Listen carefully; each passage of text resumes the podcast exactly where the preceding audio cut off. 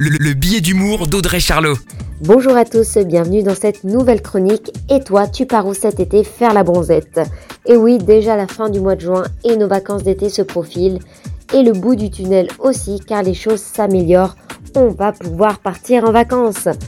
Alors d'après les premières tendances publiées, les Français auraient un coup de cœur cette année pour les îles.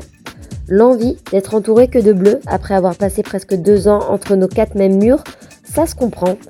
La Corse est très plébiscitée avec en tête Ajaccio et Figari, les îles espagnoles et la Grèce aussi.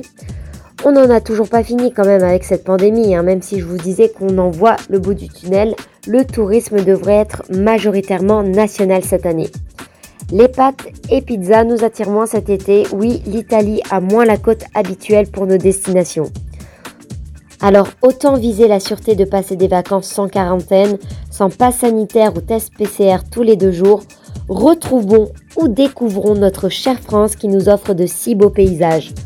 Envoyez-nous vos cartes postales. Très belle semaine à tous.